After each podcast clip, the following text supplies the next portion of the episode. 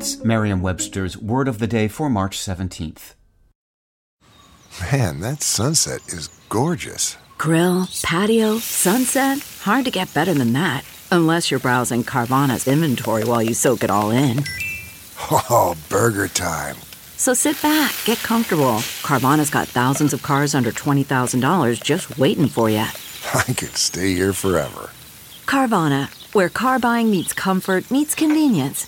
Download the app or visit Carvana dot com today. Today's word is limerick, spelled L I M E R I C K.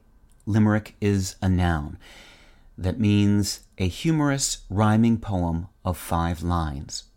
Here's the word used in a sentence from The Advocate of Louisiana by Monty Briggs. Since my skill at composing haikus is yet to be tested, I thought I would submit a limerick instead. A limerick is a short, humorous, five-line poem.